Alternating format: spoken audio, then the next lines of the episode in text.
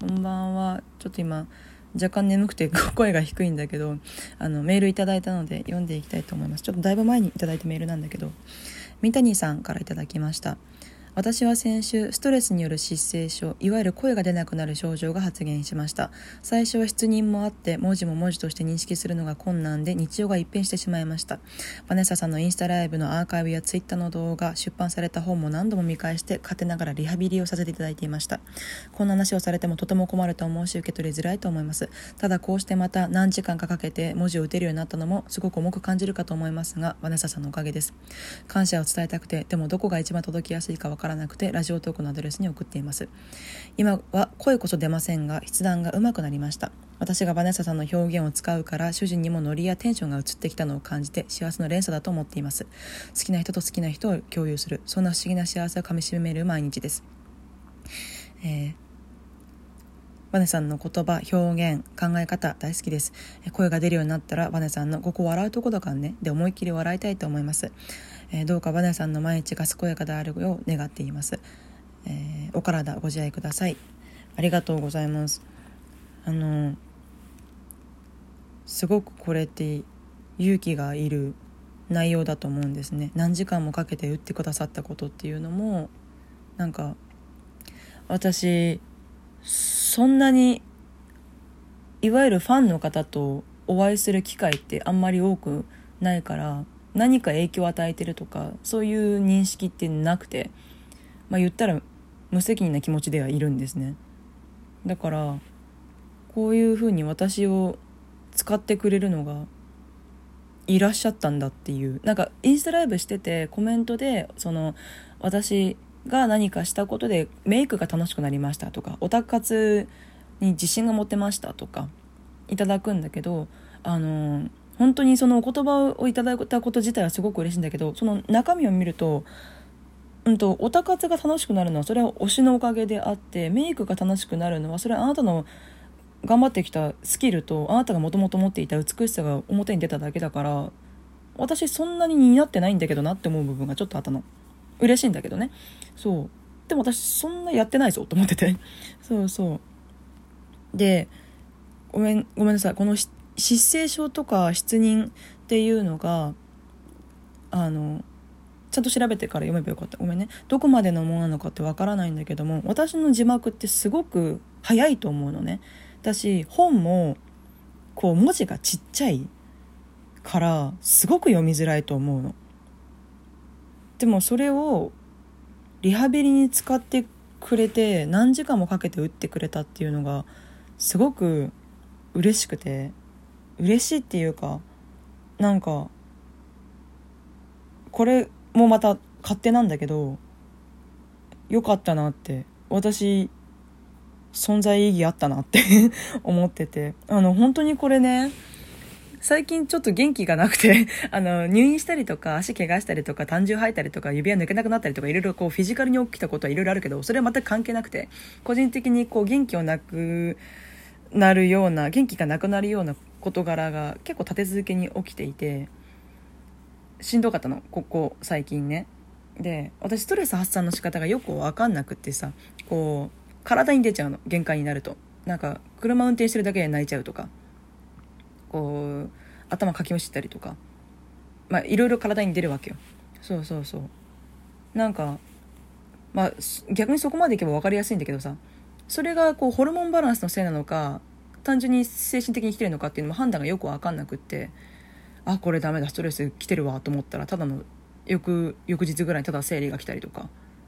まあ、判断がそこは難しいので私の中では。そう。ただ落ちてることには変わりないからこういう風なお便りいいてああそっかよかったって若干このふっと軽くなる気持ちがあったの。だか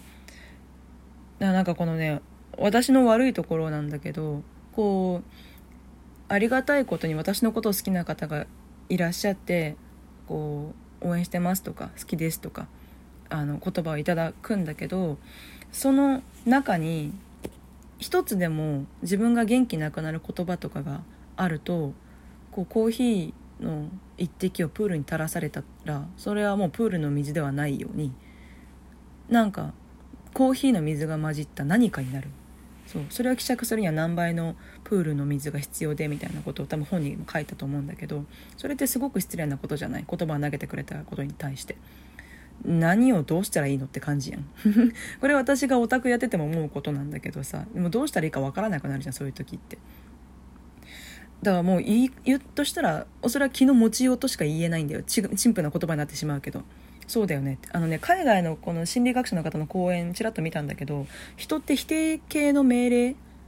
にはあまり従えないんだって。例えば像を思い浮かべないでくださいって言われても像を思い浮かべちゃう。触らないでって言われたら触っちゃう。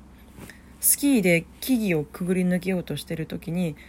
木に行っちゃダメだ木に行っちゃダメだって思うと木ばっかりが見えてぶつかっちゃう。逆に道があるところに行こう。道があるところに道があるところにって考えてると道が見えてくるからスイスイ行ける。つまりは自分の視点の変えようで自分が心地いい道明るい道を見い出せるんだよっていうような内容のことを講演会で話してらっしゃったんだけどその心理学者の方が、ま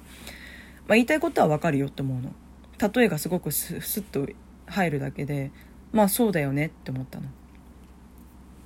ただその認識ってこの気分の浮き沈みで変わってくるなって思うの。これはもう極論だからそれ言っちゃおしめよって感じなんだけど。まあそうだよねと思って。頭ではわかるんだよそういうのは。ですごく悪いところだけど私の。じなんつうの？実体験が伴うその何かがないと腑に落ちない。いくら言われてもそうだよね。まあそうだろうね。で何年かこう自分の頭の引き出しの中に置いておいていざそれが起こった時にああやっぱりそうだったんだってことがないとこの心の中に落ちてこない。そう。だから今メールそのメールだったりとかその同時期にこのメール以外にもたくさんそういう言葉いただいてだんだんだんだん狭くなってた視野が広げていただいた形なんだけど今。すごく今。なんとなくふっと軽くなった感じが します。でなんか今日ガウディって呼んでる友達と会ったんだけどあのなんだっけな。いろいろ愚痴を話したりとかしてたわけ。いわゆるロッカールームトークだったりとかをしていてなんか最近ちょっとこうこうこういうことがあってねって話したわけ。もう解決したことだからこう聞いてくれよマイケルみたいな気持ちで喋ってたわけ。でこうでこうで、まあ、結局解決したからよかったんだけどあの時はちょっと悲しかったし翌日まで引きずってただただ泣いてたしいつも聴いてる元気が出る曲に対しても無責任なこと言ってんじゃねえよってすげえ悪態ついてたって言ったらガウディがその私がその場にいたらそんなことにならなかったって言ってくれて胸ぐら掴んででも説教したしもう私は拘置所なんて怖くない。前科持ちにさせるの嫌だなと思って。はあムカつくなっつって。いやもう本人が許したんだったらいいけど。いやなんかまあ私がいたら血しぶき浴びてたとって感じだよねみたいな。すごい言うじゃんみたいな。すごい言ってくれるじゃんみたいな。なんかなんとなく自分の中でこう整理をつけていたことで自分の中でこうもう終わ終わりみたいな。私が言ったからもう終わりねっていう風になっていたことなんだけどこ